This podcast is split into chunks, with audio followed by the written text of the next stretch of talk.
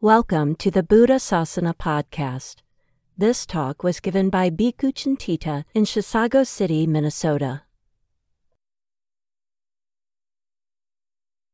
The Dhamma is generally framed in terms of suffering, everything from physical pain to existential angst, the things that bring us to Buddhist practice in the first place. Suffering isn't just there, it arises because of conditions. So let's start there. Conditionality. Conditionality is the fabric of the world, relating experiential events to each other. The Buddha recognized that experiential elements arise from causes and conditions and in turn represent causes and conditions for the arising of other phenomena. The teaching of conditionality or cause and effect is typically formulated in the suttas as follows When this is, that is. From the arising of this comes the arising of that. When this isn't, that isn't. From the cessation of this comes the cessation of that. This, in a nutshell, might be considered the Buddha's greatest insight, the one which cracked open our deluded and persistent misperception of the world to reveal the true nature of reality. This insight is associated with the breakthrough to stream entry that establishes ourselves firmly in the path. Recall once again the words in an earlier talk that the Buddha's disciple Assaji spoke to Sariputta and that Sariputta repeated to Moggallana, in each case arousing the vision of the Dhamma. Of those things that arise from a cause, the Tathagata has told the cause and also what their cessation is. This is the doctrine of the great recluse. It should be noted that the actual underlying mechanisms of conditionality, whatever they might be, are not of particular relevance, for they are generally beyond immediate experience. Only the fact that the arising of persistence or cessation of one phenomenon observably correlates with the rising or persistence or cessation of others.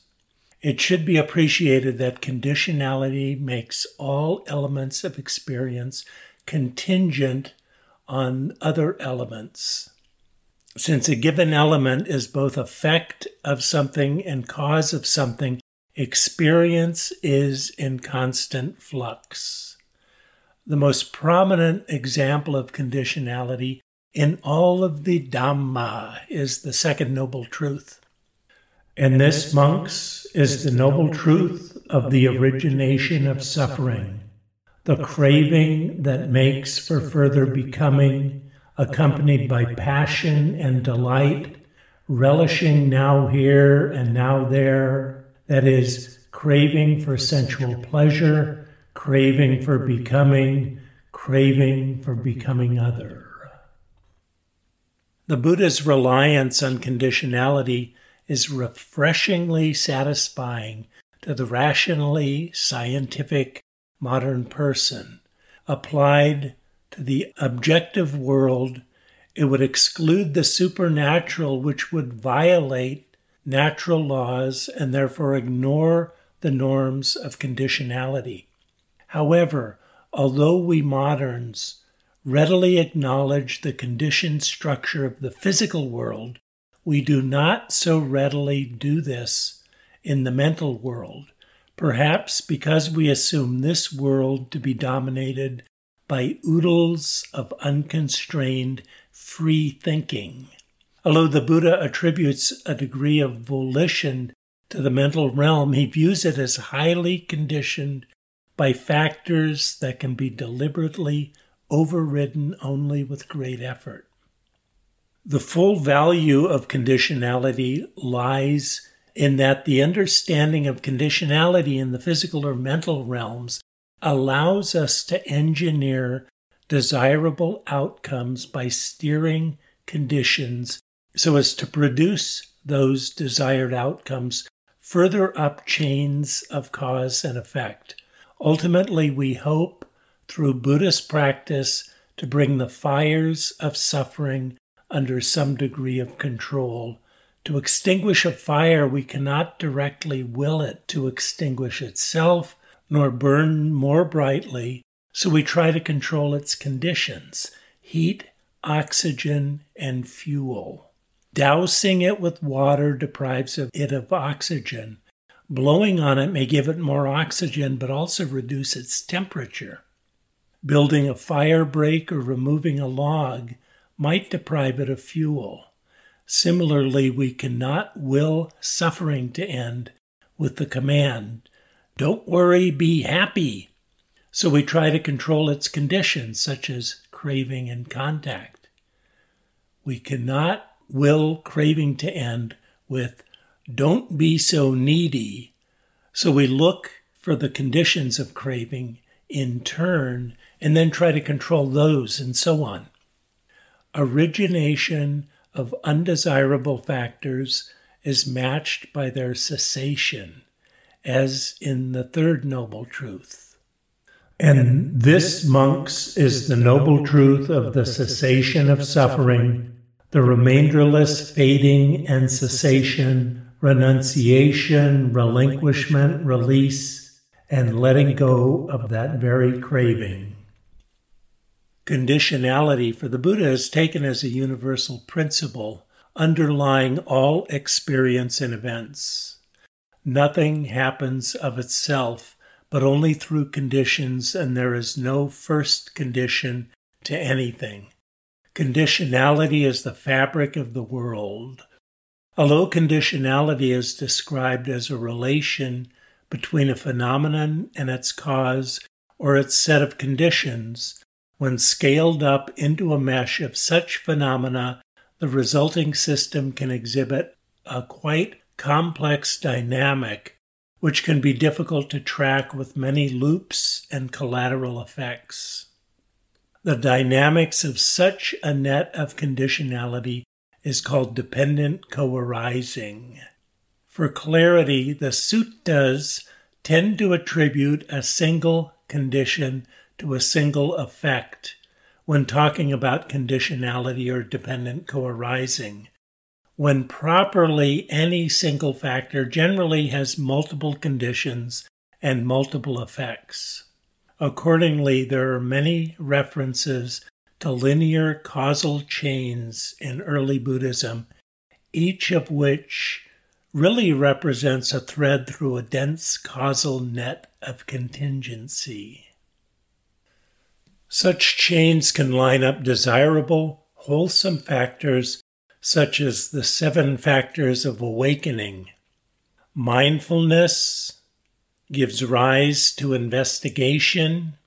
Investigation gives rise to energy. Energy gives rise to delight. Delight gives rise to calm. Calm gives rise to concentration and concentration gives rise to equanimity. We'll see later how individual factors can be strengthened in this case to enhance the strength of factors further downstream for a more beneficial outcome.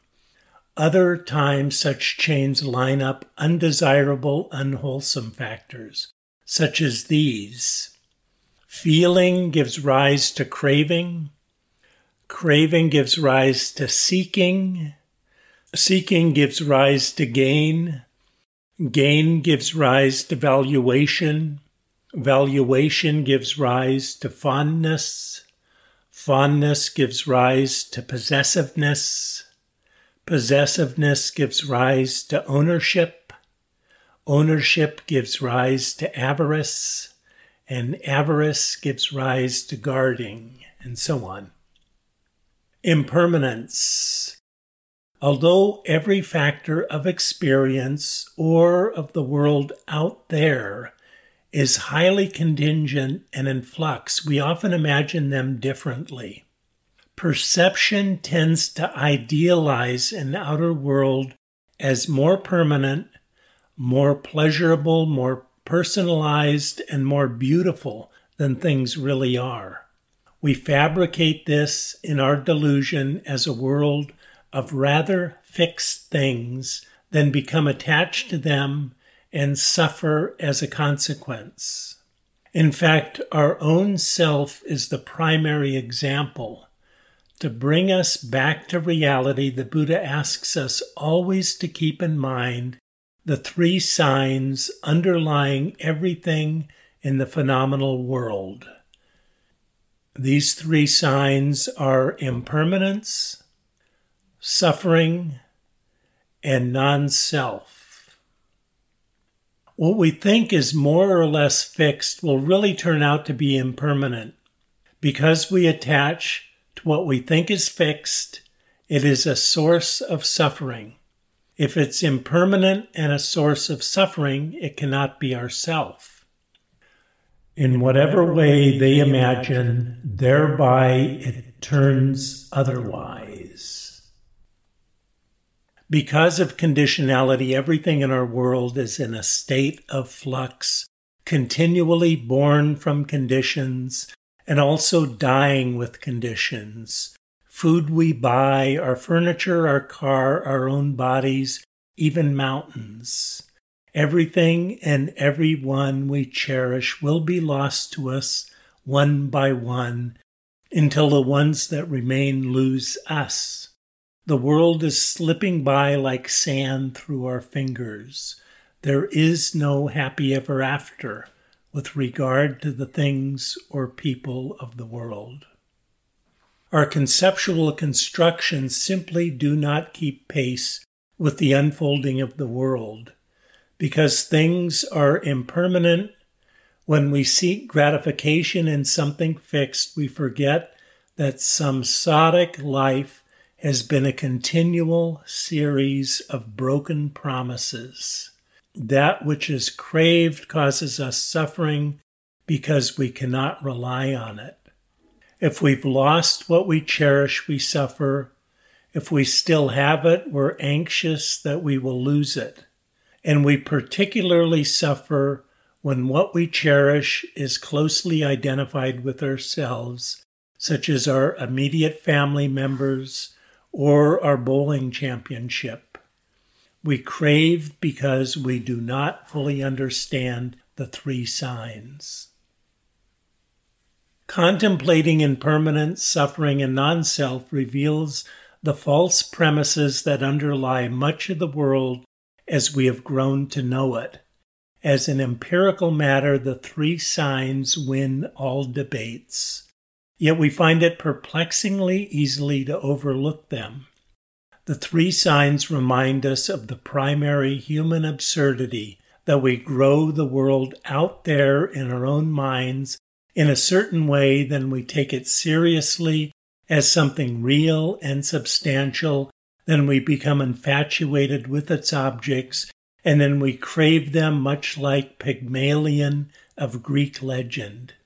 The three signs remind us that these objects are by nature unreliable and explain why they cause us distress when we have a stake in them or try to identify with them.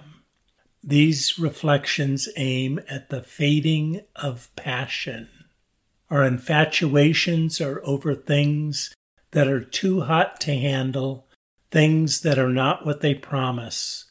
A meaningful life lies elsewhere. The Four Noble Truths. The Four Noble Truths give us the most recognized instance of causality along with the engineering through practice of more beneficial results.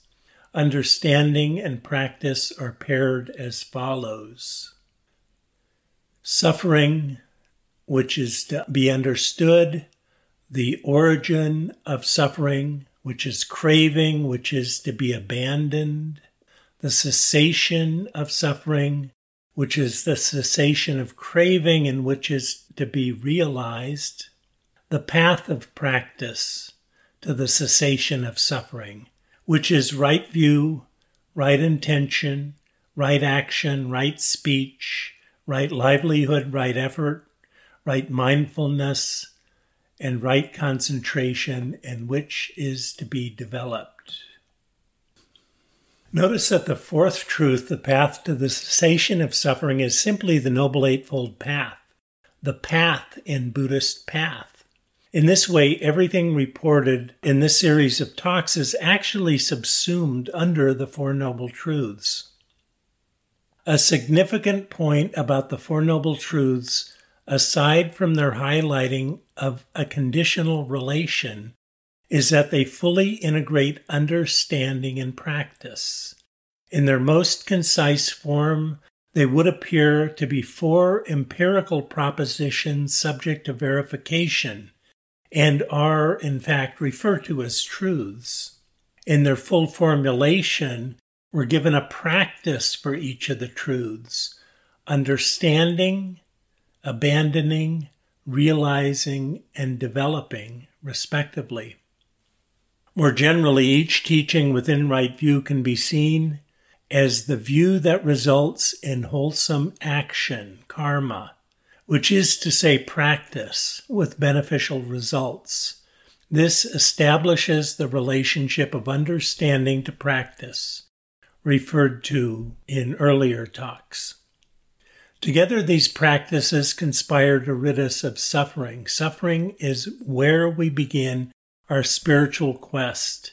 If we did not suffer, if life were already nothing but delight and joy, it would never occur to us to have spiritual aspirations nor begin Buddhist practice in the first place.